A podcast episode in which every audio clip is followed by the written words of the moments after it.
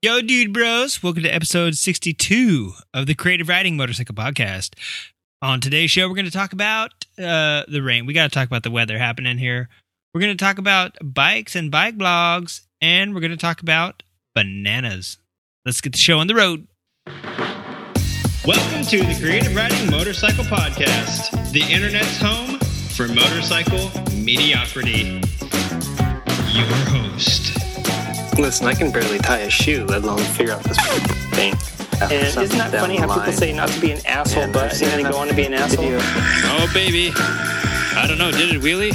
I can't tell if he's just revving the motor and being a jerkwad. My skin met the asphalt. But these new ki- new ways kit my. All right, a couple of blurbs. Oh shit! Whatever they do with cocaine. The people who make it happen. the first bike I ever bought was originally hanging from the rafters in his garage. It's a cafe racer with alloy Manx racing tank and clip-ons and all that jazz. And the thing's beautiful. I just love the way the Norton sounds. The Soma actually was purchased by uh, the Barber Vintage Motorsports Museum. Right. So that's where she lives now. Oh man, bro. I was doing 200 miles an hour and my fingers are coming off the grips. This is in and out of traffic. Um, I got to wheelie through an intersection on that.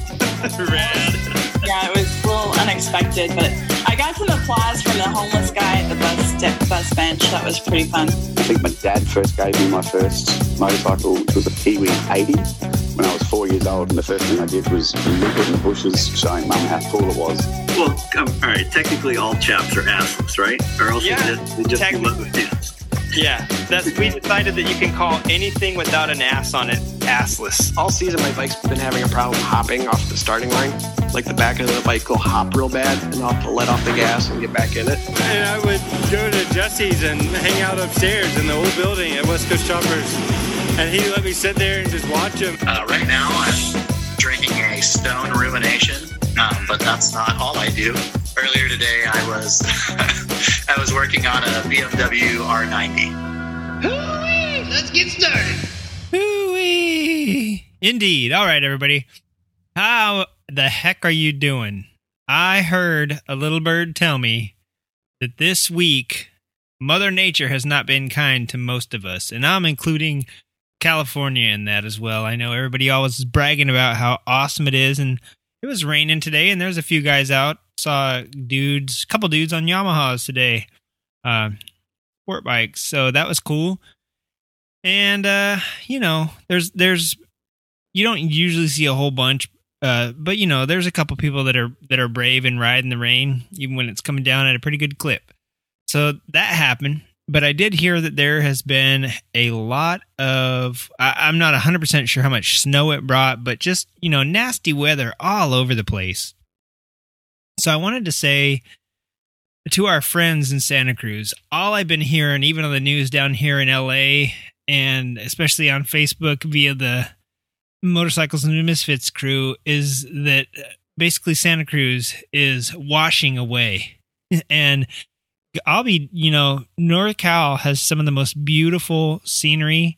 One of my favorite places in the state is Big Sur, just because the mountains come down to the ocean. You know, they literally have these gigantic trees on the beach there and on the cliffs and everything. And, uh, you know, here in SoCal, being mostly desert, we got a lot of sand that hits the beach. And up there, it's, you know, so beautiful. And San Simeon, where Hearst Castle is, and all that stuff. It's just, it's a whole nother world up there. And just to see it getting uh, torn apart by Mother Nature is crazy. And it's nothing man made. Uh, most of this stuff is out there in the woods and stuff that I see happening. But man, if it's not a guy getting flipped over in his news truck or a road washing away, it's a road getting closed or flooded. And it's just insane, man. The amount of rain that's been coming down in the state is is awesome. I think we're only at like an 11% drought now instead of uh, 432%. And uh, I was jokingly uh, kidding around with one of the listeners about, he said our water, he's pretty sure our water table had like fallen through the crust of the earth. And I said, yeah, we've been drinking lava for the past couple years. And we kind of have. But man, this is incredible. Like, I don't even think the ground can hold as much water as it's coming down and is running back out into the ocean. And it's a, it's a shame that we can't harness that in reservoirs and stuff. I mean, the reservoirs are filling up, but I mean, there's so much that's run off. It's uh, the aqueducts are full. Uh, out out near me, there is. I mean, east of me, not right by me, but east of me, there's a, a huge riverbed that kind of divides uh, L.A. from like the Inland Empire, and uh, what is it out by? It's out by like Azusa and um, out that way, and I can't remember. I don't know what it's called, but it, it's a dry riverbed that runs all the way down to like Seal Beach or something. It's actually got water in it right now. I took my kid hiking a couple weeks ago and I don't know if I mentioned this a couple weeks ago when I did it, but the hills were coming down, and we, we, there was this waterfall that had so much water coming over it that it was making its own wind. They they used to tell us when I was a kid that California, the big one's coming, the big one's coming. Um, the the state is gonna crack off, and and you know Arizona is gonna be the new beach, the new coastline, and uh, not to get cra- crazy off tangent, but um, we'll talk about that later, actually. But yeah, you know, so they've said that a few times. I there's been like when I was a when I was a little kid, that was always the big thing. They're gonna the Earth's gonna crack or California's gonna crack off. When I was in high school, it was gonna crack off. A couple years ago, it was gonna crack off. Seven years ago, gosh, seven years ago, my daughter just turned seven a few weeks ago, a couple couple weeks ago and when she was two weeks old, I took a um, a CERT class, which is basically a d- disaster preparedness and rescue class, so that if anything happened here in, in SoCal in my city, I could go and uh, basically help people rescue. You know, there's there's been some crazy earthquakes here. Whittier, Northridge, that was a huge one. Um, San Francisco, of course, has had its fair share of huge ones, and now we're seeing it again. And the point I'm making is that they always used to tell Californians, "Be ready for the big one." Right? Have three days of food and water. When I took my emergency preparedness class, they said it's not a matter of when, if it's when. You know, we know we're going to have a big earthquake. You know, and if it tears up stuff like you know the ones that ripped through Northridge and collapsed bridges and toppled apartment buildings off their foundations and all that stuff. Those were basically um, like a predecessor to what could really be uh, what what's like the the plates are storing up in kinetic energy and all that stuff. And they said that's nothing, you know. So when we do have a good one and it snaps, one of the plates kind of snap and they start to slide real big. It's going to be nasty, and then there's going to be aftershocks and emergency services if they can get to you at all, it'll be a couple days. And we had to learn how to lay out, you know, triage areas, um, dead body areas, areas for people that are hurt but not life threatening, sanitation areas where everybody can poop because you're going to have like no running water and things are going to get pretty foul and, and sickness is going to start going, you know, all this um, doom and gloom. But it's true. You got to be ready for it. And you know, California cracking off into the ocean, becoming its own island, and Arizona being beachfront property. There's some stupid country song about it, I guess, from a long time ago. But they never told us that we were just going to wash away. and the fact that we are in a terrible, terrible drought, it, it really does a lot of stuff to be in a drought, first off.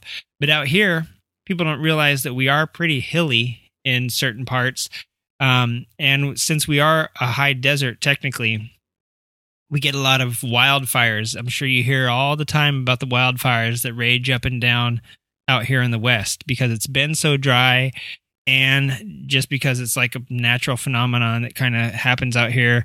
And then, you know, when we don't have, when we're in a drought for like, I think like 12 years or I don't know how long it's been for sure, but over and over and over, at least for the last like five or six years, we've been getting worse and worse and worse. And then, so we've had five or six years of really bad fires. And uh, I remember in 2009, tons of fires uh, all over the hill where I like to ride at. And they closed the road down until like 2011. And they just opened it up. It's the same road that I went, I took Liza and Jim on when they came down.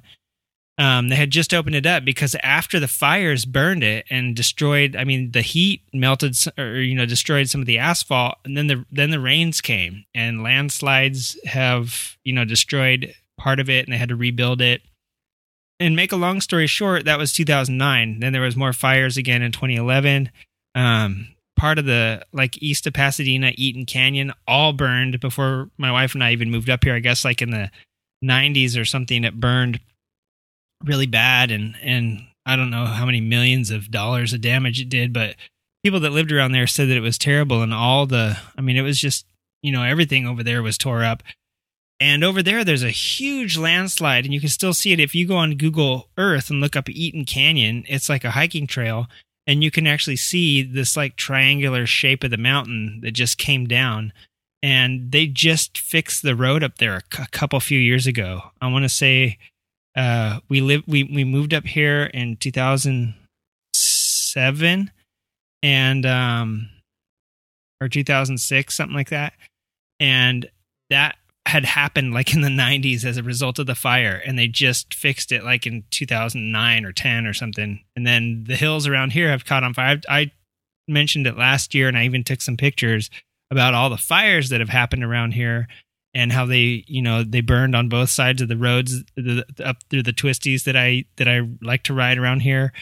And now the rains come and dude it's just like tearing stuff up. Nothing compared to what they're going through up north though. I just can't believe how crazy that is. I've seen multiple news uh, specifically santa cruz uh, and a lot of stuff is just the whole road is just cracking off and leaving a big i mean it's built on a cliff basically. Like i'm telling you the mountains meet the sea and there are these these uh you can look over the cl- there's these sheer cliffs down to the ocean and the roadway passes you know right over that and is kind of dug into the side of the mountains up there. So what happens is when the mountain up above lets go and it comes down it doesn't care if there's a road a road is like the smallest thinnest thing when you're moving thousands of pounds of dirt and it just coming down i saw cat had posted something um, about highway 35 i saw three or four, even down here, we're getting news about it. So, I mean, that just tells you how substantial it is and um, just crazy. I hope those guys up there are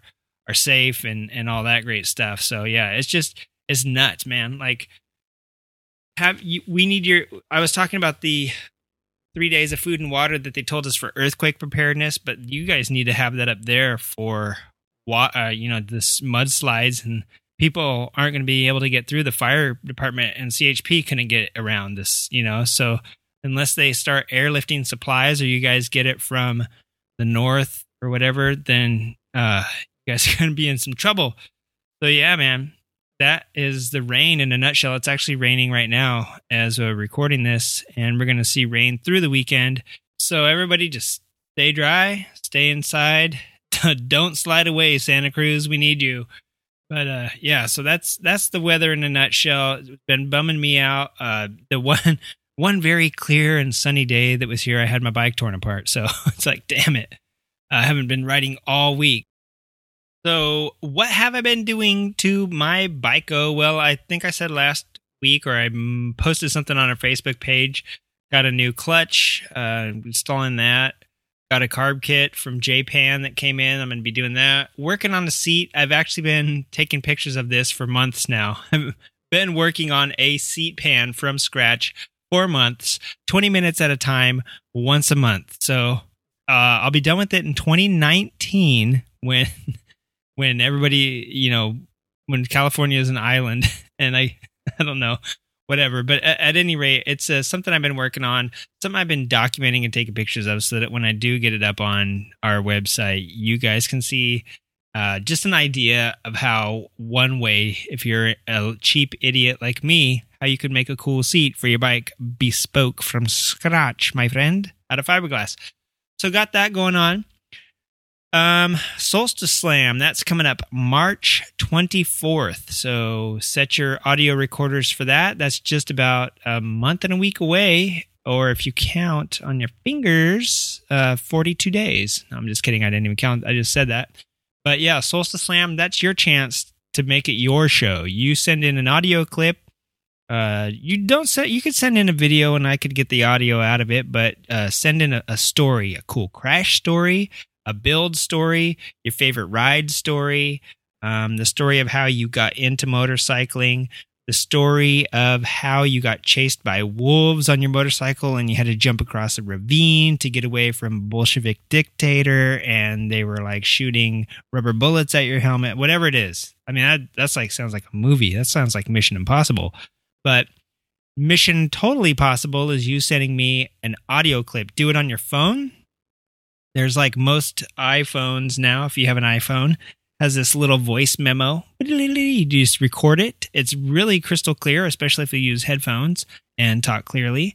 And just send that via email. You, there's like a little thing right there to push and send as email attachment, and you don't have to do anything else. You don't have to like transfer it to any other special thing and upload it to your computer. Just do it straight there from your phone. The email address is creative riding podcast at gmail.com all one word creative riding podcast. And either that or you can record it on your computer via your totally professional podcasting uh, equipment that you have in your house, but you haven't started a podcast yet, which is kind of weird for some reason, but like you're going to do it anyway one day. So you just record it on that. Or maybe you're a musician and you record it on reel to reel transfer that to a jump drive, put the jump drive in the computer, and then upload it via email attachment. However you want to do it. I just told, I literally walked you through the technical parts of how to do it. So it should make it that much easier. And if I don't get any submissions, I'm going to be really sad because short of coming to your house and recording it for you on my field recorder and like pointing at you when it's time to go and saying, tell me your damn story now. There's no other way to really get you to send it to me. So please March 24th. Send in your submissions. Solstice Slam is going to be fun. Next on the list is the four bikes question. I posed a question a couple episodes ago, and I need to put a post up so that people can see it and remember it because it was just a quick blurb on a hour and a half long show. And uh, but four bikes. We've already got a little bit of feedback on this, and it's a fun little thing that we'll we'll put together and talk about in a couple months when we get some more responses. But I wanted you guys to s- tell me what you would pick if you had a had to pick a cruiser, a standard bike, a sport bike, and then a dirt bike or ADV bike or something like that.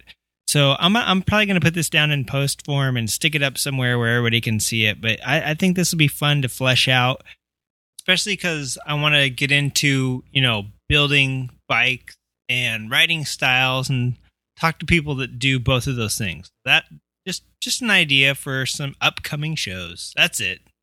I want your feedback. Held up the towers on Monday so I could show the boys. If they lose a little hair, just feel up some more. My tiger comes. Hey everybody, that's our favorite swing band, Johnny J and the Flatfoot Floogies. They are a little number out of uh, Coeur d'Alene, Idaho, friends of the show, avid motorcyclists. If you live in Coeur d'Alene and you go to the Vintage Bike Night up there, well, then you probably know the two founders of Johnny J and the Flatfoot Floogies, Johnny J and his Floogie. hey, they wanted me to let you guys know that they're going to be live March 17th from 8 to 10 p.m. in Spokane, Washington. March 17th, 8 to 10 p.m. Spokane, Washington. It is the Inland Empire Shuffle, and it's going on from March 17th through the 19th. They've got collegiate shag and Balboa workshops, live music, dancing, and it's all in beautiful Spokane, Washington. If you go to strictlyswingspokane.com or Johnny J and the Flatfoot Floogies at uh, johnnyjswing.com, you can find all the details there. There's also going to be a teacher named Joel Plys coming to the Inland Empire Shuffle. Now, if you're not into swing dancing, Joel may not be a household name, but let me tell you, this guy is a two time Hall of Fame inductee, uh, Camp Hollywood in 2011 and California Swing Dance in 2014. and he has taught all over the world. He is a super down to earth guy with a high energy and a passion for swing dancing, and he's going to be teaching workshops and giving dance lessons and things like that. So let me tell you a little bit about where it is. It is going to be at 1428 West 9th Avenue, Spokane, Washington. Like I said, March 17th through 19th. Don't miss it. And guess what, folks? Johnny J and the Flatfoot Floogies have sent me a few albums to give away. Now, I know all of you aren't hipsters like me and you don't have a record player, but if you do, I certainly have a treat for you. Uh, and it also comes with a digital download included as well. So we're going to be giving away three of these uh, beautiful, beautiful colored vinyls. And uh, like I said, it includes a digital download. It's a lot of swing and blues, jump blues music about motorcycles. So I know you'll love it. And even if you're like into death metal, you'll be come on, you'll be tapping your toes. Just trust me on this one. You you won't be able to resist the uh, the lovable tunes.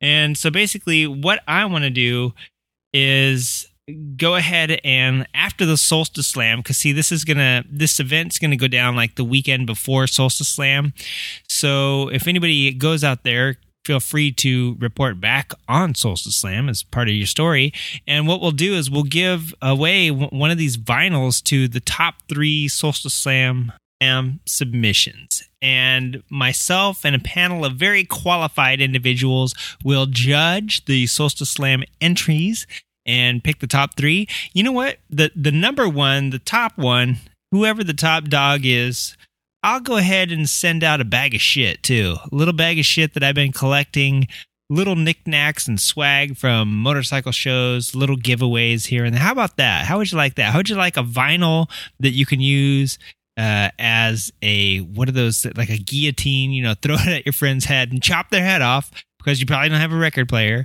uh, and then also get some really cool bike swag out of it too. Not anything major, like maybe a creative riding sticker that's in beta form right now, and maybe like a little screwdriver set or something. I don't know. I got I got a lot of cool stuff that I that I can throw in a little box for you if you are the number one Solstice Slam participant. So let's do that. We're gonna give away three Johnny J albums, and somebody will get a total bag of S with their submission. And I'll go ahead and wrap that up and have a carrier pigeon deliver it to you after Solstice Slam, maybe two weeks after Solstice Slam, when we reveal the winners. So, yeah, that's great news for you and great news for me, too. Let's get back to the show.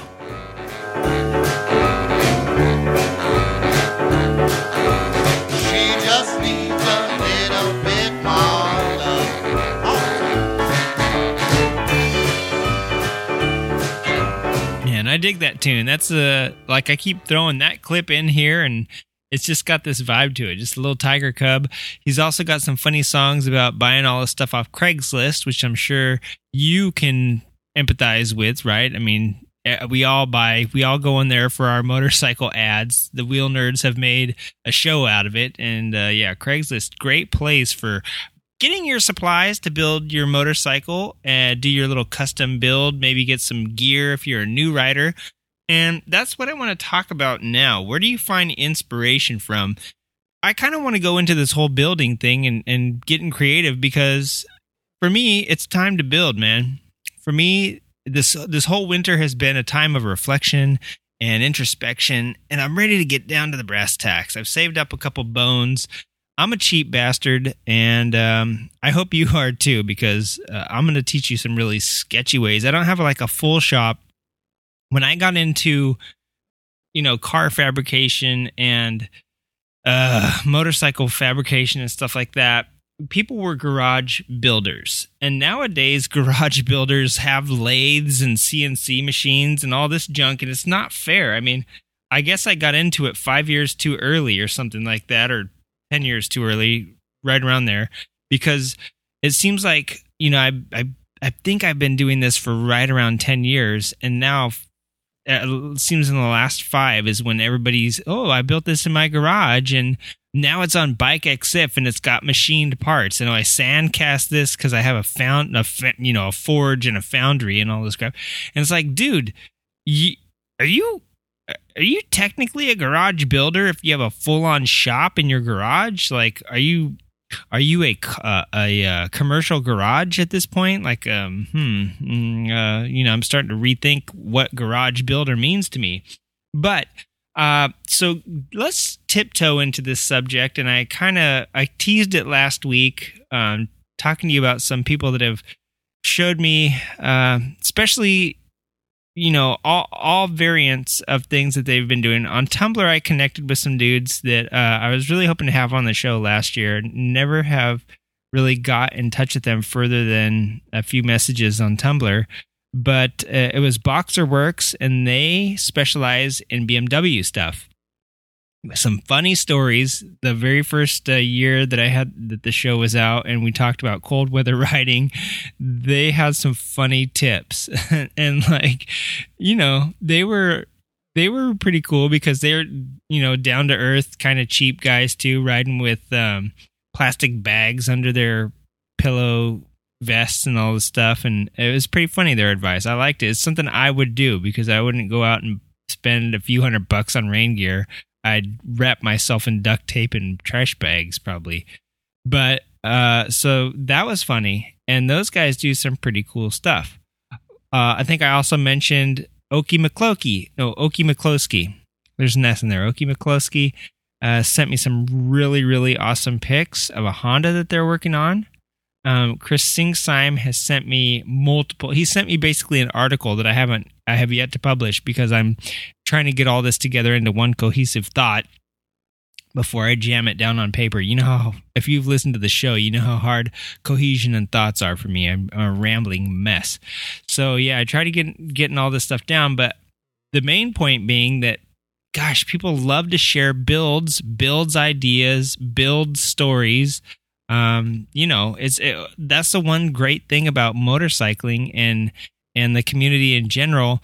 Uh, and you find it in other communities as well, but people are so willing to share and teach and it, it's on a motorcycle everything's exposed you don't really have a car that can hide stuff behind sheet metal and you know little engine tricks and tips here like everything's pretty much exposed and if you've got like a bunch of junk done, your fairings don't hide it. So I mean, it's it's interesting, but yeah, so that's why I love building on bikes, and I just love the community. And it seems like everybody's uh, kind of starting on a bike build right now. Um, a lot of the guys, uh, Scott Jones from Noise Cycles, and the Rusty Butcher guys from down here, they've been building bikes for the last couple weeks, and well, not couple weeks, couple months, and they're going to be at Flat Out Friday uh, next weekend for the Mama Tried show. And guess what? They are taking their awesome bikes that they just uh, cobbled together and they're going to be racing them out there.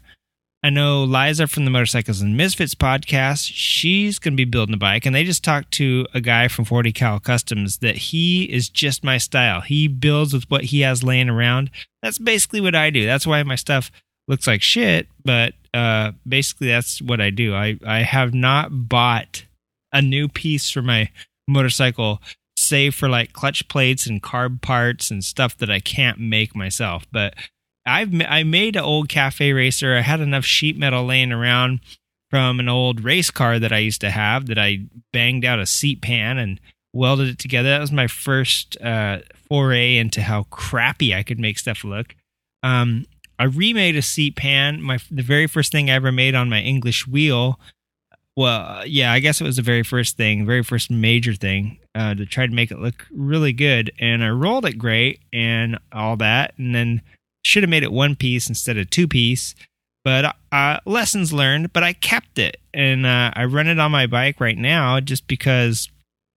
Who cares if I crash? Right? It's a total hunk of junk, but it looks and it doesn't look very decent. Like I'm saying, everybody now in their garages seems to have like lathes and planishing hammers and all this great stuff, and they just uh, you know, I got like an English wheel in my hands. I don't even have a sandbag. I got, I have like a little, uh, like a, a like a log. Like that's one of the main things uh, when I got into metal shaping was get a good stump from a tree and dish out the middle, and that's your little dish that you form stuff on.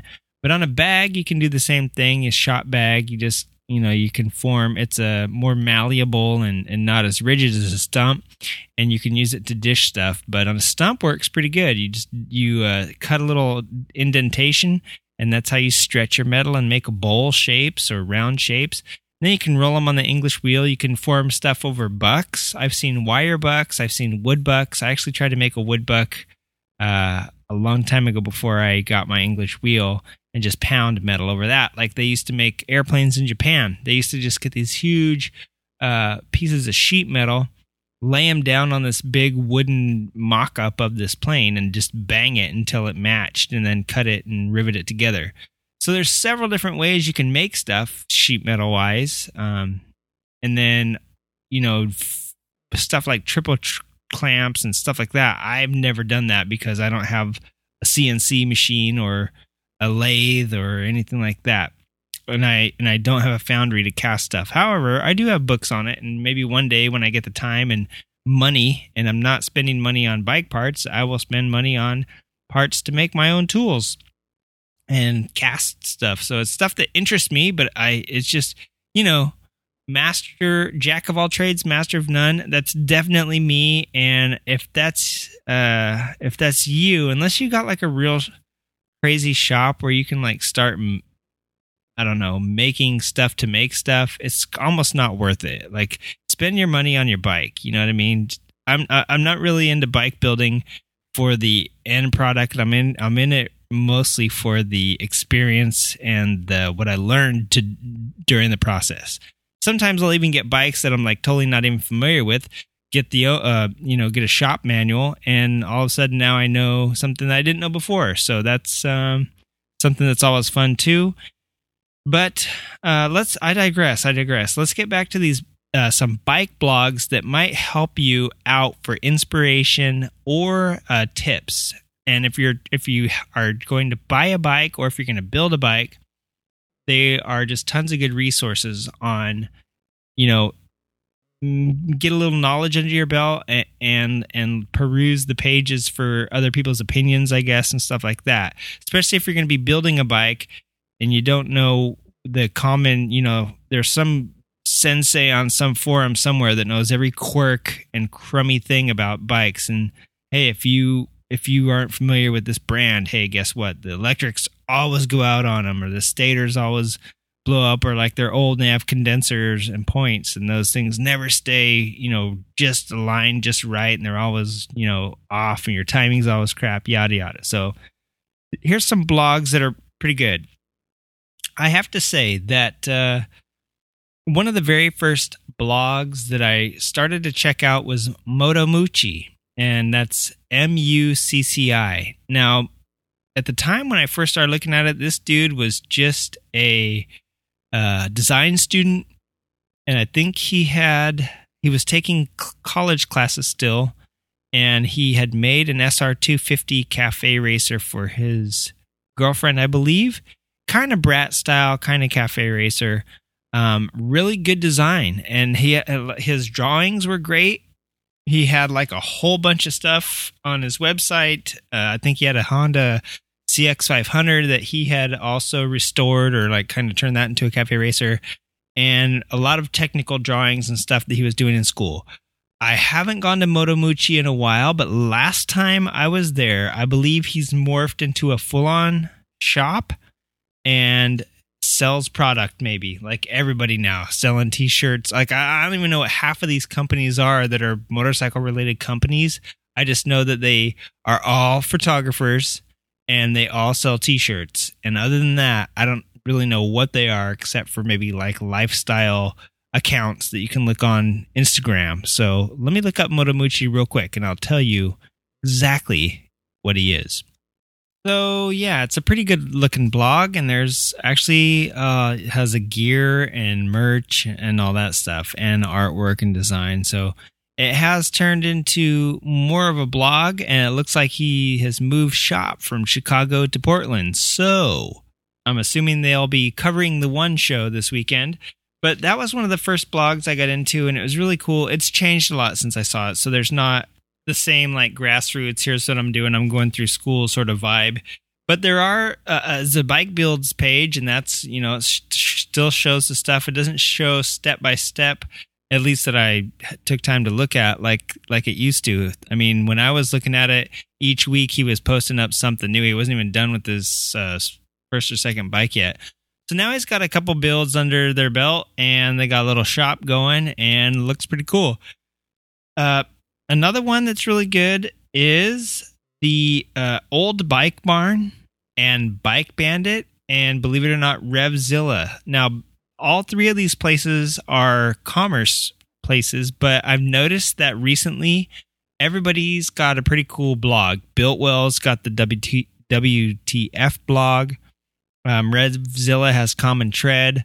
Bike Bandit and Old Bike Barn both ha- have their uh, blogs too, and and excuse me, Bike Bandit and Old Bike Barn both started out as just uh, you know places like uh, part stores, aftermarket and OE part like JC Whitney sort of things, catalogs online.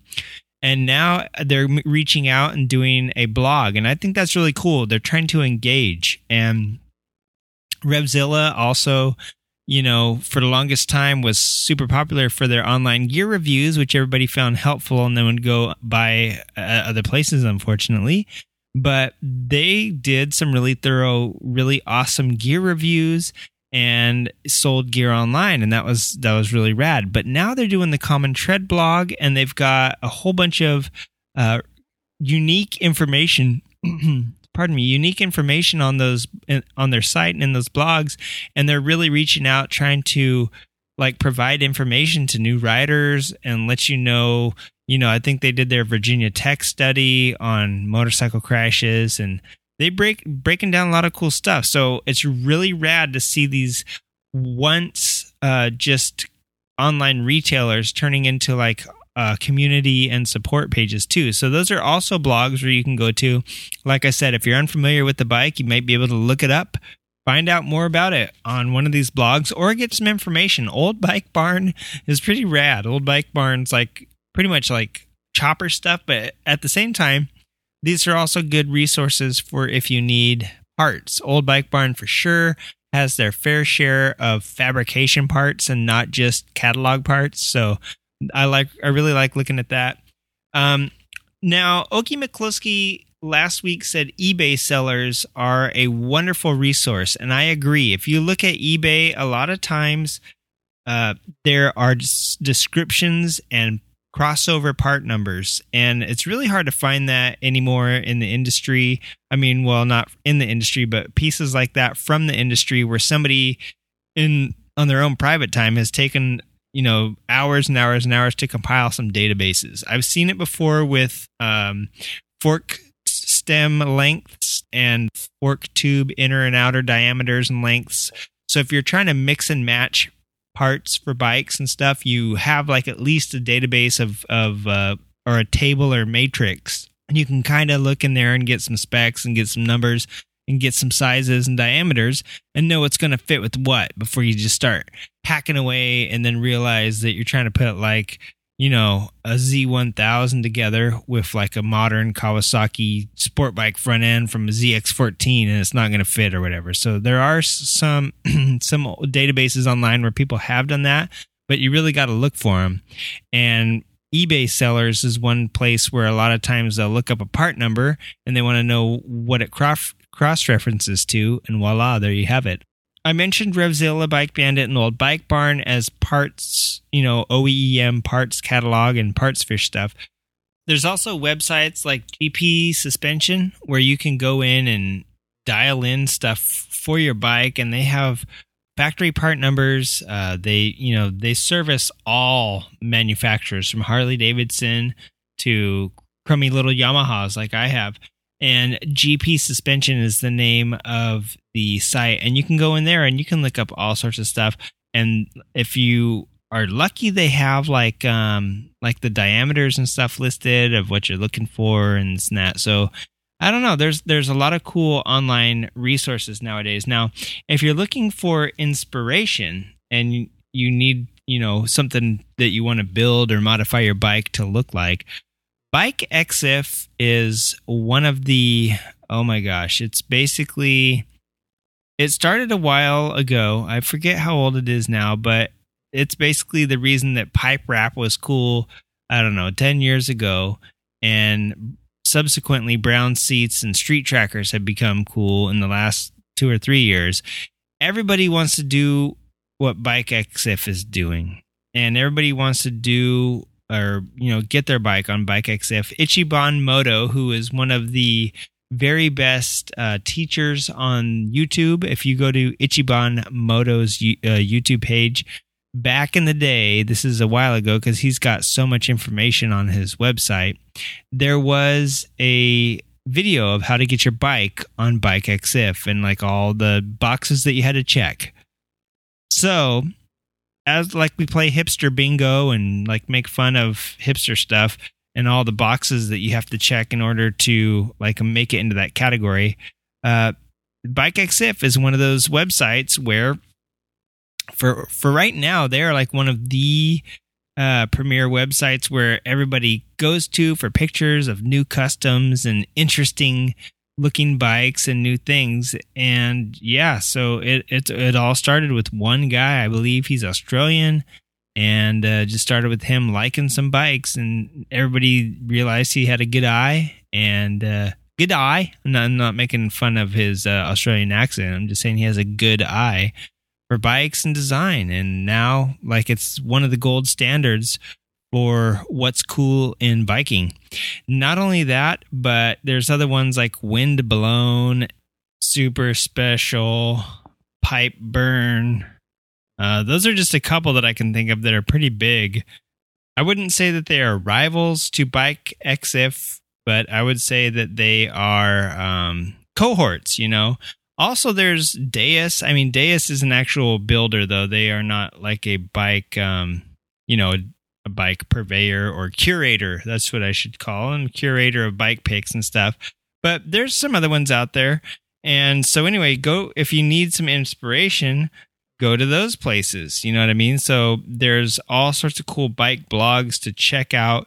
Most of if you're looking for like if you're going to buy a new bike, don't even bother. Go to Cycle World or something like that, where you're going to get information that you need in order to make a uh, an educated purchase. But if you are going to build some stuff, go to these places, go to these blogs. They're they're basically curations of motorcycles by you know and they they usually interview the builder so you can see who does it. Then you can go to their site and see how cool the stuff that they make is. Now here's some builders that i really like that are pretty cool that are make some really inspiring builds cafe racer dreams they make some really good it's a crd if, um, and it might just be caferacerdreams.com but if you type in crd you'll they'll probably pop up they are out of Spain, I believe, and they make some really awesome stuff. Deus is another thing. Uh, Deus Ex Machina to be precise, and they are all over. But uh, Woolly being their main one here in LA, they also have another designer in Australia, I believe, and uh, maybe even one in Bali or wherever the, wherever the hell else they are. Um, another great a group of guys that build bikes are the Wrenchmonkees, and that's M O N K E E S, like the band Monkees, the Monkees, and um, I think they're out of Sweden. There's also the Lucky Cat Garage. They make some pretty interesting looking stuff. If you're looking for some like way tripped out stuff, there's El Solitario Garage and also Shinya Kimura who he's local to me here in uh, he he's over in Azusa. He was one of the very first guys I saw that made some really super interesting looking bikes and I was like, "Wow, that's like metalcraft right there." And that's why I didn't feel bad when some of my stuff looked more like art than it did look like a functional piece because he's got some really interesting stuff. So that's a few builders that make some cool stuff that you can go check out for inspiration. And hell, everybody's a builder now. You know what I mean? So at any rate, yeah, so building that bike, catch me inside. How about that? Because you'll catch me inside the garage. You know what I'm saying?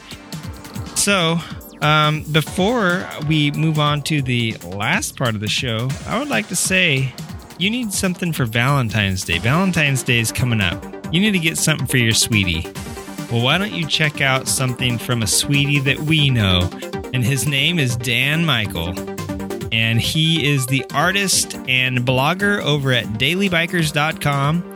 If you need an interesting perspective or just something funny to brighten up your day, go over to dailybikers.com. Check out the blog. He's also done some gear reviews. He's got great write ups on just about everything that he does. And he's got one bad one. I dare you to read the whole blog, front to back, upside down, back and forth, all the years that he's been doing it.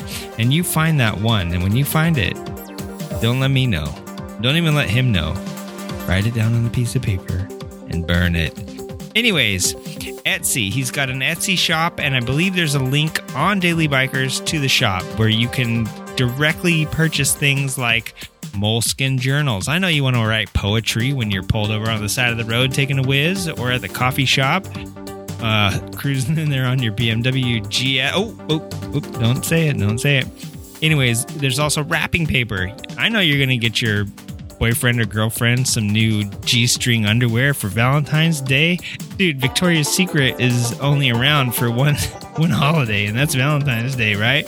So wrap it up in some motorcycle themed wrapping paper. He's also got digital downloads that you can get for a couple bucks. And uh, basically, it's like a one, it's like an adult coloring book, but instead of being naughty and inappropriate, it's motorcycles. So you can buy them as a book form, or you can buy them piecemeal. You know, if you want to make your own coloring book, just buy them for a couple bucks a piece, and it'll give you something to do while you're waiting in line at the DMV to register that barn find. And good luck if you're in California, but maybe if you're in another state, it's much easier. But yeah, so check out dailybikers.com. Tell Dan creative riding said, What's up? And uh, they'll probably charge you three times as much. And uh, so, yeah, but go check it out. There's some really cool stuff over there if you're into reading about motorcycles and learning about all the great stuff that Australia has that we don't. And then you also want to buy like a cool piece of art to hang in your office, or a card, or a candy box, or a candle. Check it out.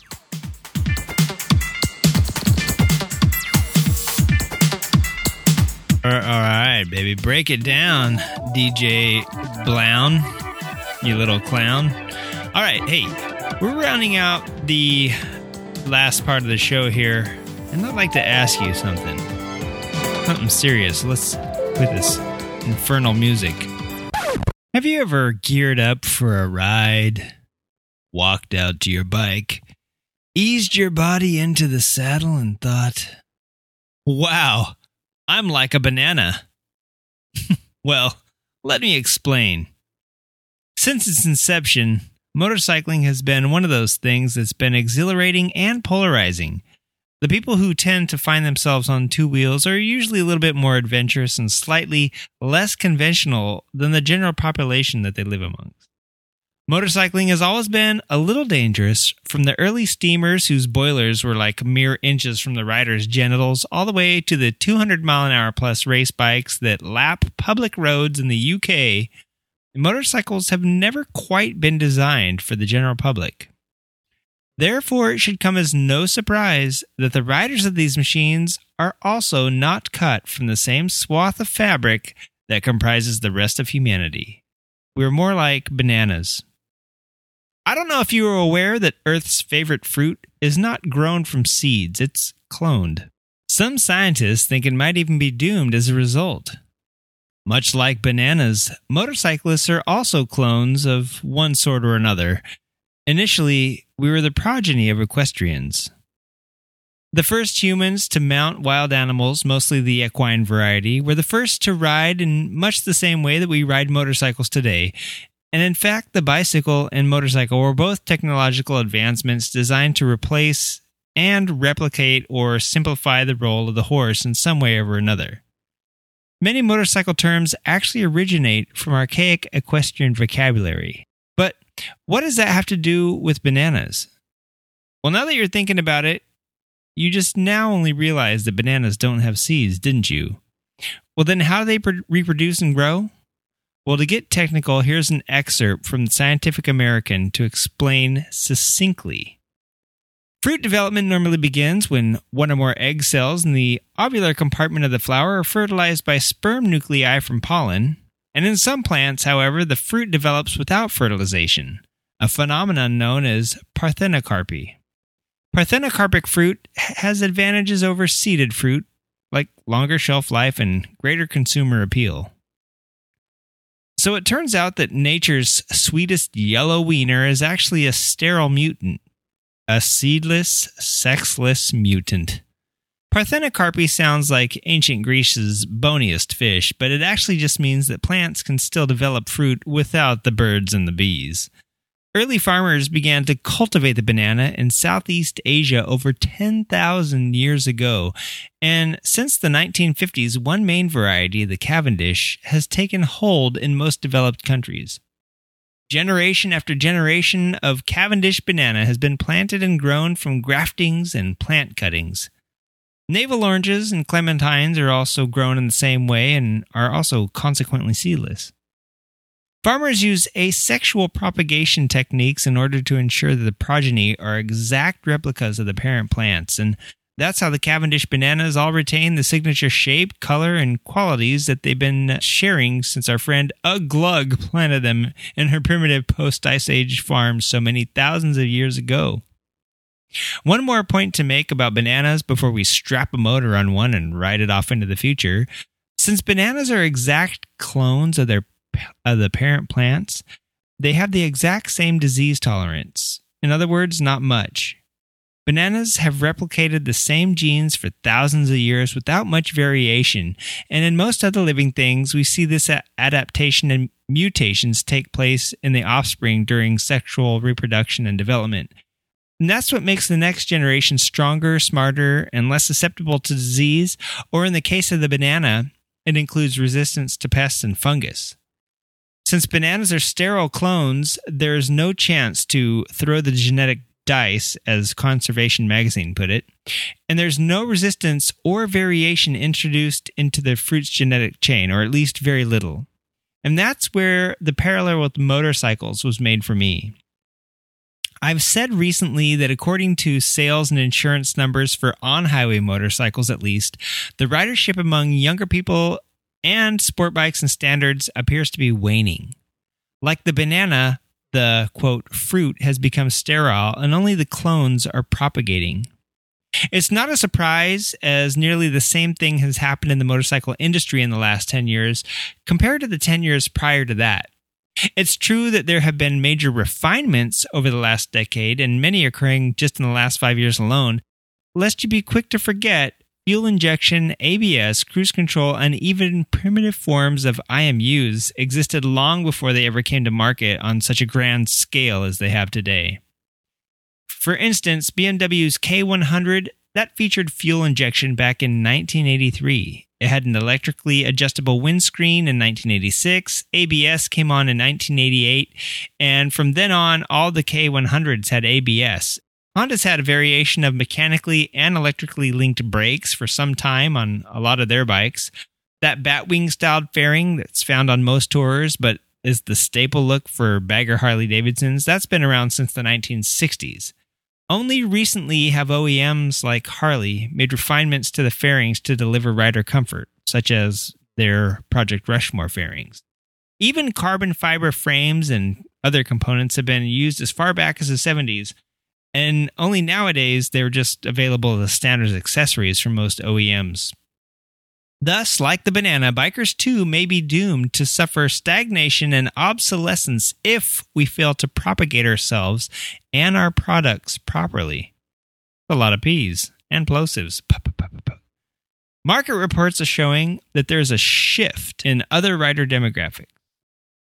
The median age of riders is getting older and older each year, and these older riders are moving toward rolling sofas as a way to alleviate back and wrist pain that's often associated with crouching and hunching over sport bikes.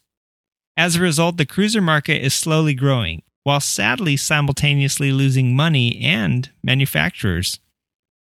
As people quit riding sport bikes, the sales and sponsorship opportunities for American road racing has all but fallen off the table. Poor economic growth and mismanagement of racing series also created problems for racers and factories alike, and 2014 saw anemic numbers in the AMA sanctioned road racing series that was managed by the Daytona Motorsports Group. Organizing five rounds in total for that year all but guaranteed that DMG would be stripped of its duties, and that basically opened the door for the KRAVE Group to establish MotoAmerica Road Racing Series we could go off on a tangent about Daytona Motorsports Group and their mismanagement of that series, but the fact that it happened is basically a reflection of the market at the time and the trends that are currently happening now, years later. In episode 44, we talked about the obstacles that manufacturers face when trying to make a new bike and successfully market it to the masses. The OEMs are usually five years behind the frontline trends that builders and the counterculture deem cool or in, in vogue. Add to that the abrasive and stereotypical expectations of certain groups of riders, and it's no surprise that the largest manufacturers are reluctant to change their image or venture outside the box as far as bike design and performance goes. So don't expect to see sport bikes looking totally off the wall and don't expect cruisers to get any sportier. So there we are back at square one the banana and the leather jacket. We need to mutate our genes and embrace things like electric bikes to get people back into racing. I mean, thank God for flat track because even though it will only mostly benefit the cruiser OEMs like HD and Indian that are in the spotlight, there's other OEMs in there at least customers and fans can become engaged in the brand competition on track. That usually helps competition on the showroom floor. Well, win on Sunday and sell on Monday, that only sort of applies as most motorcycle dealerships are closed on Mondays, but you get the picture. Let's not forget that the singles class is also going to feature every motorcycle manufacturer except for Harley, Indian, and Ducati, and people that make uh, larger displacement bikes exclusively. So, the DMG's aforementioned poor organization of the AMA Road Racing Series took airtime away from sponsors and consequently took money out of teams' pockets. Less airtime meant less selling of those sponsors' products, and that meant less for everybody. It also pro- is probably why Harley Davidson got out of road racing altogether and they quit making the extremely cool and completely mutant, at least for HD, XR 1200 Sportster. Talk about injecting a little mutation into your line's genes. Now, they did it. Bananas are sweet and good for you, and so are bikes, in my opinion, and the parallels are endless. But it's time to put this banana back in its peel for another time. And in conclusion, I'd like to say a few things need to happen before we suffer the same fate of the Gros Michel. If you want to look that up on the internet and see exactly what I'm talking about, go for it. Step one we need to get millennials on bikes. So, your kids and grandkids, commuters, gamers, and dirt bikers, anybody that's not in the mainstream of on highway biking, now is the perfect time. Let's get a motocrosser out there and take them out on this ADV trip. Let's slap the controller out of your kid's hand and throw a grip in its place. Let's get a Irby off the metro and show them just how much faster they can get to work by splitting lanes on a bike. Not only that, but maybe they'll be a little bit happier when they get there due to their two wheel therapy session. Step two, we need to get new bikes. No one's excited about a CBR 1000RR or a GSXR 1000 that hasn't changed much since 2006. That's why Honda's dropping their middle class, you know, the 600cc class to begin with, everybody complains about the fact that Suzuki has uh, up until this year they've only put bold new graphics on their bikes, and the Honda CBR 1000RR for this year, people were kind of disappointed that it was just basically the same motor as last year with a couple tweaks. That also goes for the XR 650L and the Concours 14. Those are bikes that haven't changed since who knows, since they were made practically. You know, you're not safe either, Boulevard S40. We talked about you a couple episodes ago as one of the turds that has not changed since its look uh, straight out of the 80s. So, step three these millennials that we need to get on bikes, they're going to be interested in new stuff. And that's what our bikes need. We need more electric motors. We need head up helmets. We need connectivity uh, if not through audio systems, then maybe through comms or phone apps. You know what I mean? Just some some social thing for for motorcycles. And even though I don't like the self balancing or self riding bikes, I think our descendants might. So let's not deny them. Your grandpa didn't stop you from ditching that 1960s tank for your 2000 something fuel injected fared crotch rocket, did he? So even though it's not your cup of tea, think about the future gen- generations and what motorcycles were 100 years ago compared to what they are now and look forward to the next 100 years. And maybe that's what we need to keep motorcycling going. It may not be what you're used to but at least it will still be something. Step 4 we need to let small small bikes become cool again and small mics for that fact. This whole new market of sub 500cc bikes just came out over the last couple of years. Groms are fun the G310 GS will be fun. Ride the CRF250L and see if you don't smile a bit afterwards, even just a little bit. And the Street 500 and 750, they can be made to look cool. I mean, that's small for Harley. They're not the V Rod Redux, my hardline Harley Davidson 103 cubic inch riding admonishers of the small. If you're too old to see their value, then they're not for you. You'll be on a trike soon enough, old man, and you probably didn't like splitting lanes in the first place. So don't deny the cool kids the possibilities and the the cool customization that can come out of a 500 and a 750 because that's what Harley needs to do. Also, electric bikes. Finally, it's time to inject some genes into your bananas. Now get out there and build something that will make your mama proud.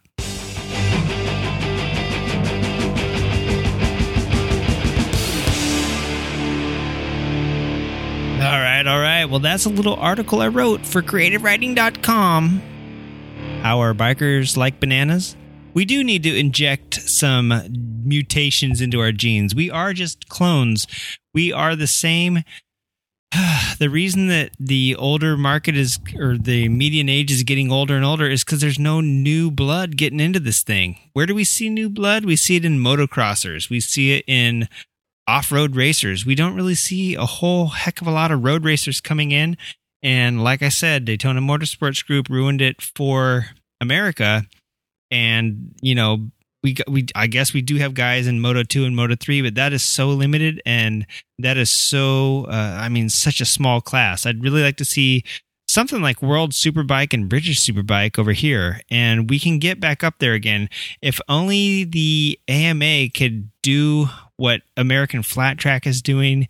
Um, and what the hooligan class and actually the plebs like us have done for flat track. If only road racing was a little bit more accessible and there was a hooligan road racing class, it would just be awesome. And I have no doubts that it would just fly uh, back into the mainstream and, you know, we'd get some more deals, you know, like Flat Track's getting a television deal now. We need to do that with American Road Racing not just on some deep cable racing channel. So, yeah, I'm pretty pissed off about how everything is going. And I really did think about bananas. They've been cloned for 10,000s of years. The thing is, is that, you know, most plants have some sort of resistance uh, modified into them over the centuries as they grow up with the diseases. And there's some crazy crazy diseases right now that are attacking banana plantations. They can't adapt, and pesticides don't work on these sort of things. They're not pests. They're it's a fungus. It's a banana disease. It's like cancer for the banana, and so there's no cure for cancer. And so I really thought is motorcycling the same? I mean, I think I might have asked a while back, is motorcycling a blip on the radar of humanity? You know what I mean? Like, the automobile has was invented um, well let's see the automobile in the late 1800s you know sort of right before the motorcycle took off and we're already moving toward like self-driving maybe you know humans in 25 years won't drive motorcycles anymore. I mean, uh, I'm sorry, automobiles anymore. Automobiles might be self driving. Uber, they're working on it right now. So is Google. Um, drones are delivering stuff. I mean, we're just going to be blobs. If you you should go watch that movie WALL-E, watch the movie Idiocracy, like all these things that are just coming true, and it's sad because we're like, hey man, that's like a great message in that movie, and then we just like go back to doing the stuff that's leading right up to that. So I'm bummed out about it, and I think uh, I'm not saying that humanity you know that we can avoid where we're going as humans but i'm just saying that right now like if we want to see stuff be the change that you want to see right? So inject some of that mutation into your uh whatever it is whatever genre of writing and, and get your younger friends into it so that there is new blood. And if that means that there's new weird bikes that are weird to us old people hey that's fine. I can't couldn't imagine like the first person that was like, wow, this bike's got fuel injection back when everything was carbureted, you know, like it's not the same as it was 20 or 30 years ago. And imagine how those people felt. So just because bikes are becoming electric and bikes are becoming self balancing, hey, if you don't like that, and if you, because you like your big V twin bagger, I, I, uh, I'm not going to call out any motorcycle podcasts, um, but I did hear one recently that was saying stuff just like that. They think stuff is stupid. They think that, well, I think uh, Phil from Cleveland Moto, I will call him out because he uh, put a very fine point on it and uh, is not derogatory. So Phil said, Hey, you, I don't get this bike. And that's perfect because that's who the, the people were going for. If they, if, if I would have got it, he said, that means they missed their mark because they're going for younger people. And if some old guy thinks it's cool, that's not the right market and that's not who's going to keep motorcycling going. So the fact that he doesn't get some of these newer bikes coming out means that the factories are getting it exactly right because that's what the younger people want. And that's what we need. So, Oh man, what a time! What a time! We're we live in this great era right now where technology is so great and social media exists and and we can hook up online with people across the world right now. And in some ways we're just so isolated still. Like I, I really don't know what the scene is like in denmark or even the uk for that matter. And i really don't know what it's like in india or these developing countries that not everybody you know that two wheels is just a way of life but not how we think of it because we think of it as a leisure activity you know what i mean and that's pretty sad and even those of us that think of it as hardcore commuting don't do it in these crazy big masses like they do in like Thailand and China and all these other places where you have like a thousand scooters every morning at the stoplight on your way to work. So it's just it's interesting to think about globally how connected we are, but we're still so different. And then all these crazy self-driving cars and V2V technology, uh, stuff that I've talked about and that I should probably revisit as it keeps developing. How that is like not even playing a part in the development of other countries that are still so far behind that you know what I mean. There's not even traffic signals in these countries, some of these countries. So it's just is interesting. Um, so that was also part of my inspiration to you to get out there and build a bike. Just get out there, build a bike, customize a bike. I'm really excited to get into this topic over the next year. Um, Flat Out Friday, I, did I mention Flat Out Friday? I, I mentioned it on Facebook. Um, some of the guys from SoCal are going to be there. Scott Jones from Noise Cycles, the Rusty Butcher crew, they've all made some 750s. Speaking of the who who is cool who the 750 Harleys are cool for. Racers, man. I don't care if you're like some old guy that can't hunch over anymore. These 750s are kicking ass on the tracks, and these guys are getting them given to them and then taking them to race in hooligan and then you know of course the ama the factory teams are going to be racing them on the track so yeah build get out there and build something cool out of something that some old man doesn't like so yeah i'm going to be really excited to focus on the creative side of creative riding this next year i think i've said that is my goal a couple other goals i for failed to mention at the beginning of the show, uh, we've added some more stuff to the website. We've added some more writer profiles for the WIR's top 10 list. Uh, Jason Gulmeyer was kind enough to send me the crew, and you know I'm all about that. I'm all about the behind the scenes. I'm all about the weird stuff uh, that takes place with motorcycles. So it should, you know, make sense that the crew is just as much as of a part of uh, the events that go on as the stars or the racers are. So thank you for giving me those, Jason. And thanks, WIR top 10 list people. It had to be you guys. Over 1,100 website views in like two or three days of uh, adding all those profile pics and then adding the crew. Um, yeah. Like of a quarter of my total website views happened in like uh, two or three days because of you guys, and I know it had to be you guys because who doesn't like looking at information about themselves online, right? And then when I looked at my stats, it was all your guys' posts that had all these views, like 800 views and stuff. So really interesting, really cool. And thanks, guys, for being part of that. I am super excited to see when the racing starts up how much bullshit is flung around.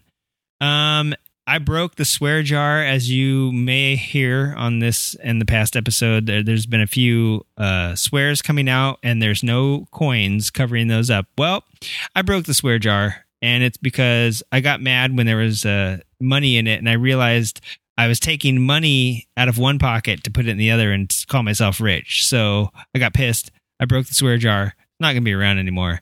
It didn't work.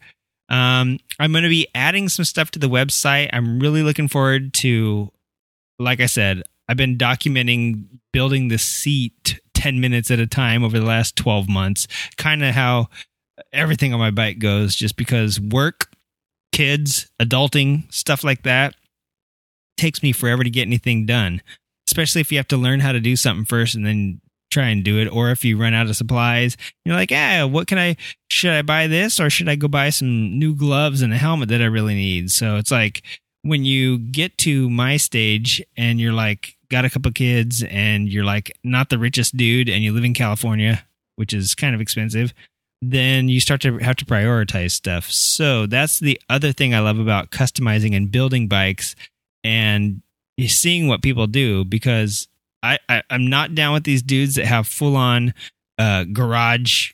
Like I was saying earlier, they have a they really have a shop in their garage. They they're not a garage builder at that point. But I like seeing what the dirt cheap guys do. That's why I really have loved uh, Liza and the Motorcycles Misfits podcast last few um, their interviews covering like the dirtbag challenge and uh, 40 cal customs is because those guys use whatever they have around and they don't have shops and they make cheap bikes that go a long ways. So digging that stuff. And that's exactly what I try to do. So for inspiration, um, I went out and grabbed a whole bunch of old, uh, I, I had like four or five years worth of cycle world motorcyclist yada yada yada and and when i moved I decided it's time to quit carrying this. It had to weigh like 80 pounds.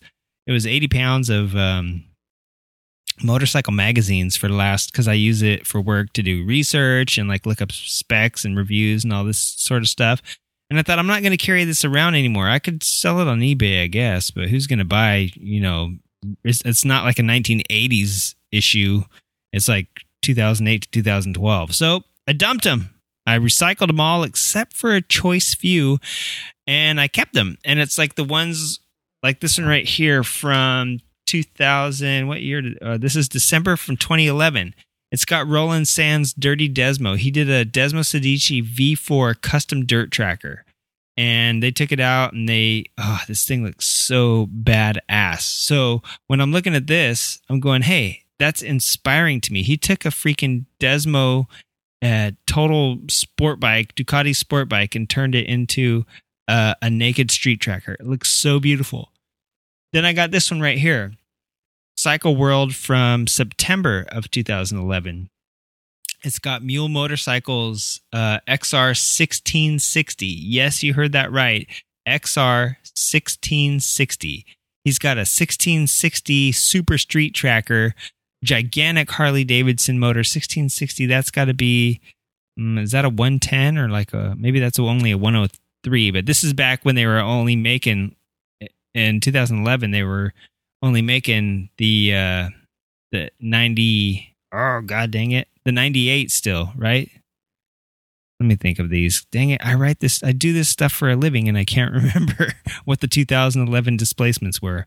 But at any rate, I know that like 103 was like the Screaming Eagle, and the standard one was like it wasn't the I think it was 98 or something like that. But anyway, uh, so the 1660 at this point was like totally gonzo, and I know that they have bigger ones now stock, but uh, back then that, that was a huge one. And and it's mule motorcycles. I've always loved mule stuff. I've has stocked mule uh, Richard Pollock online and looked at his garage and got inspiration just from his garage of how he works that. And then inside there, there's also Naked and Nasty, uh, Bare Bones Ducati. And Alonzo Bodden, I believe it's his Ducati that he's got, and it's like stripped down and totally naked. And so I'm just looking at these mo- uh, these motorcycle mags that nowadays is mostly ads because it's hard to make a buck writing about fun stuff anymore. You have to like pump somebody's product for them, or they don't bother, you know, giving you the time of day, and then you don't have any. You have like twelve pages of magazine to sell, so um, they don't do fun stuff like this anymore. But it's got like really cool uh, custom builds in it. You know what I mean? And then also. Cycle World, October 2012, has Ben Bostrom's uh, Z1000 on the front and he's got I mean just the coolest looking custom bike. I saw it actually on a show on TV, and I forget what channel it was on. Might have been on Speed, but it, it was a while ago as well. It's probably back around the same time as this magazine came out. But dude, this bike is just totally rad, and it's cool that like an, an ex racer is is kicking it around on this freaking custom. Ca- uh, he calls it a cafe, and it does look a little retro, but it's got like a fully modern uh Kawasaki motor in it. So just I don't know, just cool to see when Cycle World and all these mags used to have like fun, inspiring stuff in it. Here's one from October 2010, and it's got a Suzuki GSX R1000 Bob job on it, and it's basically like a Street Fighter. It's got a huge, huge round headlamp in the front, totally stripped of all its fairings. The only stock thing is the tank and the tail section. It's got it's got like a reddish brown seat. This is before brown seats were cool. And this thing kind of has a brown seat. And that's I, part of the appeal. You know, that's partially why it looks so rad.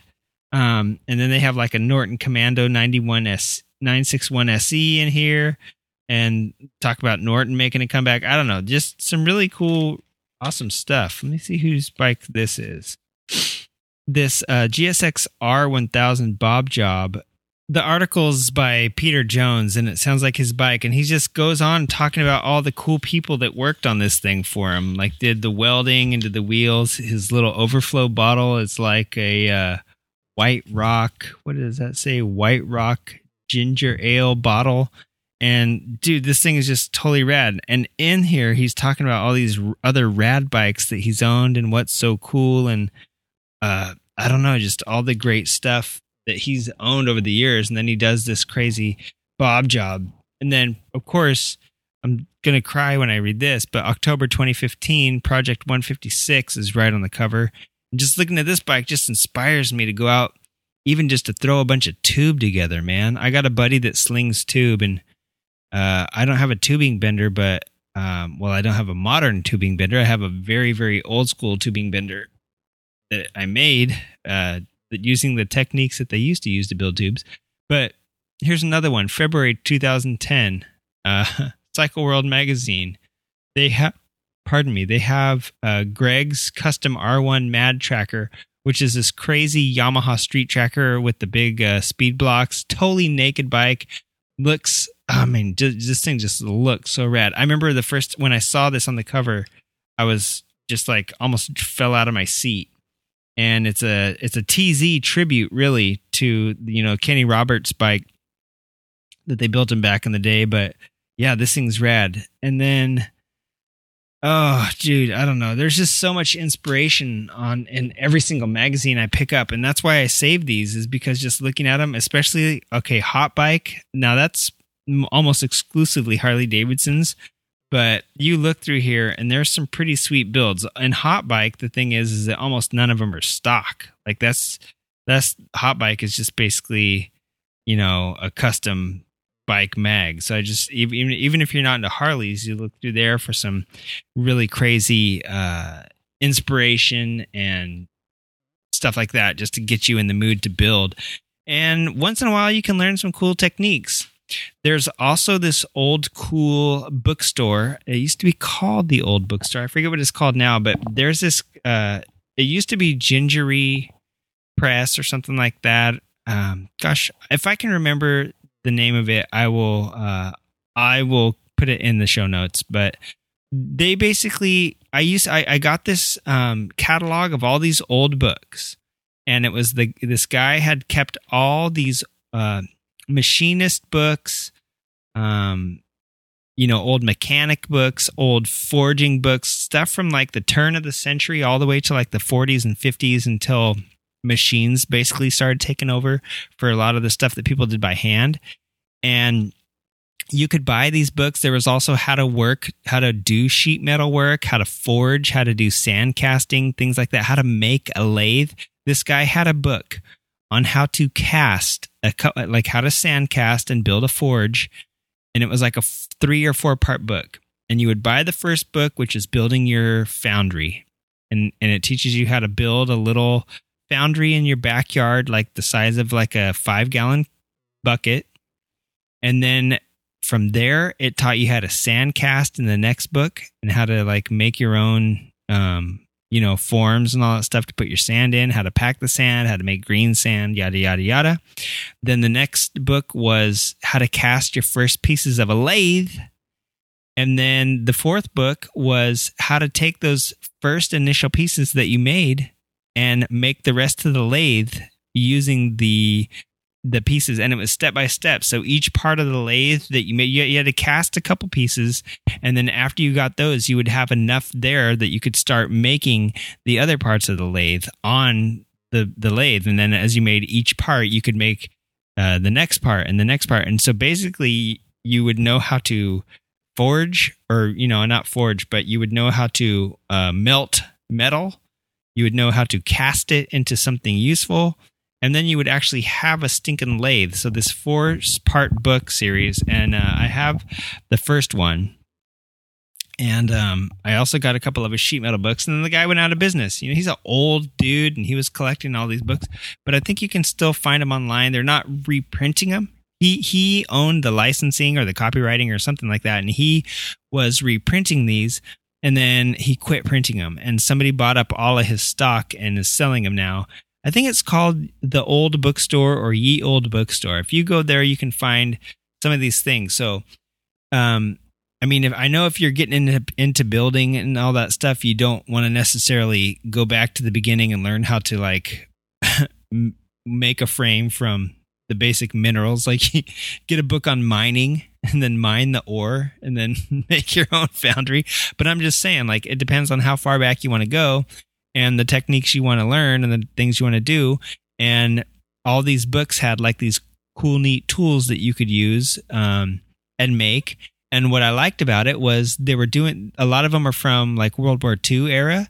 So when they were running out of steel to make that they needed to, build tanks and planes, um, they were making uh, dies out of wood and they were making pipe benders out of wood and so that's how i learned how to make my pipe bender. And uh, that's where i learned to make my sheet metal well not really my sheet metal brake but uh, i made a sheet metal brake and then uh, got this book and found out that they did it much in the similar way. So yeah these things are super cool. It's always fun to learn a new technique. I don't even know how i started going down this road but i think it was because i was getting inspired by building a bike and then I needed some tools and I was like, I need to make some tools to build a bike. And so yada yada. There you go. So I think I mentioned earlier, I got a stump and you can form metal on a stump. You can form metal on a buck. I got an English wheel. You can roll lots of cool stuff that you can't bang. You can roll on there. don't have a planishing hammer. I just have my arms. Um, you know, the basic hand tools. There's this great guy. I'm going to give you right now some stuff. Um, I don't know how much I would trust this for motorcycles, but some of the stuff can translate over. Atomic Zombie. He's got a book called The Bicycle Builder's Bonanza, and I think he put out a couple more books since then. And there's some pretty cool stuff since I like all two wheeled stuff. You can look in there and get super inspired to build stuff. Um, he's he's just he's the type of guy too that doesn't throw anything away. You got a hub, you keep it. You never know when you're gonna need to lace it to something. Um, he actually makes his own hubs for bicycles. That'll work for your motorcycles. That's not going to work. But if you want to start out and do something cool on two wheels to ride around uh, for exercise or something while you're getting in shape to ride your bike, motorcycle, um, yeah, like totally. It's really fun just to make all these cool, crazy things and learn something. It'll teach you to weld. I mean, before you want to weld on your motorcycle, maybe you try to weld up a bicycle and see how straight you can get stuff and see how hard it is to notch a tube with a die grinder instead of having a, a tubing notcher and see how hard it is to bend tube without kinking it um, until you get a tubing bender or until you make wooden dies or any dies, blah, blah, blah. So, yeah, all these great things. And uh, looking through all these magazines just inspires me to get out into the garage, to fix up my old crappy bikes, and to make new stuff and to make new bikes. And I love it. It's great. I hope you guys love making stuff, and I hope you love. Um, I mean, I talked about the WIR top 10 list just a minute ago. If you love seeing people wrench and work and get down to the nitty grit on bikes, like in the off season, um, so that they, they can go 3,742 miles an hour, uh, you should go check out their page. They got all sorts of stuff going on, and you can see motors just getting torn apart and put back together and turbos being fitted and all this great stuff. Uh, enough of this rambling. Let's let's uh, try to close out the show here, shall we?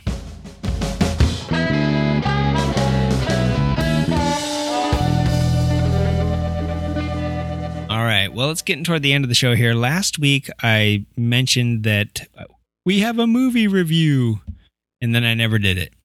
So on this week's Good for the Heart, Good for the Soul. That's what rhymes with Baboon's Butthole. Our movie review is going to be The Thrill Is On. Now, you can't really find The Thrill Is On anywhere except for YouTube. pardon me, as far as I found. And it's an old flat track movie that was never made. It was sort of in the style of On Any Sunday, where a couple of dudes that were making films just followed around a couple of flat trackers. By the way, Motorcycle Men on any Sunday, one of the greatest motorcycle films ever. Yes, it may be dated, but it was the OG documentary, and you should be ashamed of yourselves for bad mouthing it. At any rate, The Thrill Is On was basically the same sort of thing. Followed around Dave Aldana mostly, um, and there was a couple other guys in there that I can't think of right off the top of my head, like Bart Markel or something like that. And uh, so it followed them around.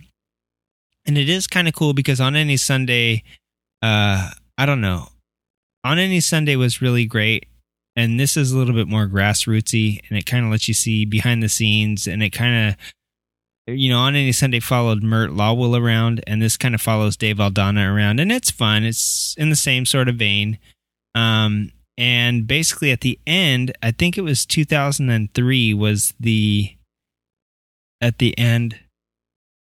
I'm sorry, I had to stop recording. I got confused. The rain was coming down so hard, I didn't know what the heck that noise was. So, and anyways, yeah, it, it interviews Dave Aldana and um, Bart Markel. I think the guy's name is at the at the end, and they're you know they're older, and it's just kind of cool to see these two old guys, um, reliving their you know talking about their their the golden age of flat tracking. And so it's really cool. It waned there for a while, sort of like NASCAR did.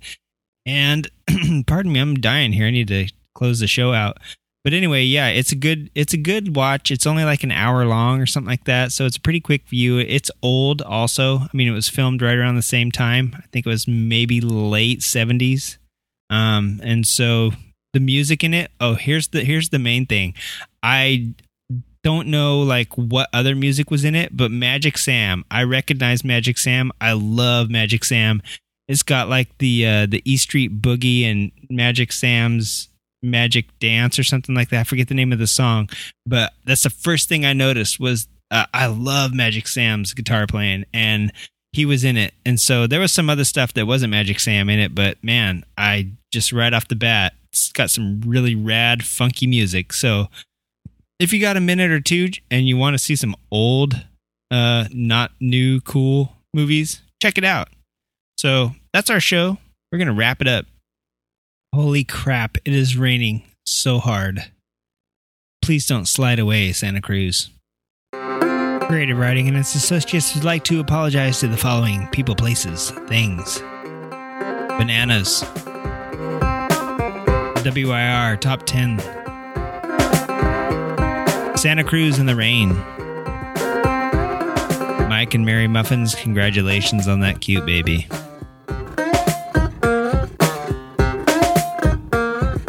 Revzilla, Bike Bandit, Old Bike Barn, Motomucci, Built Well, Bike EXIF, Windblown, Pipeburn, and any other bike blog we may have mentioned. Sorry to Harley Davidson and Indian.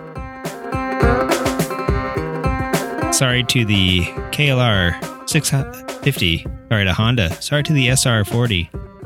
The S40 Boulevard. Sorry to the BMW K100 and any Hondas we may have mentioned. And we're sorry to Johnny J and the Flatfoot Floogies, and of course, Dan Michael at dailybikers.com.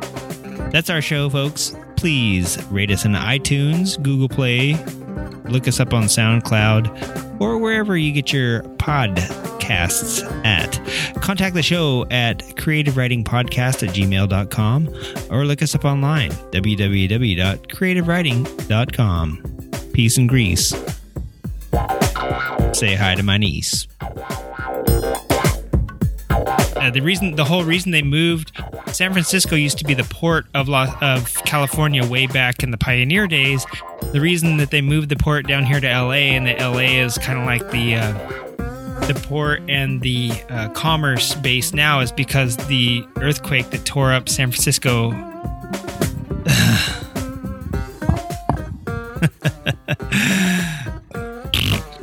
yeah, yeah.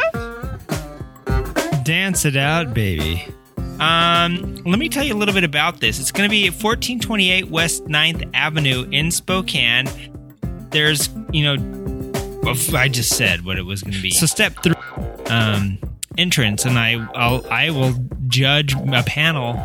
Uh, that's what I they're millennials that we need to get on bikes.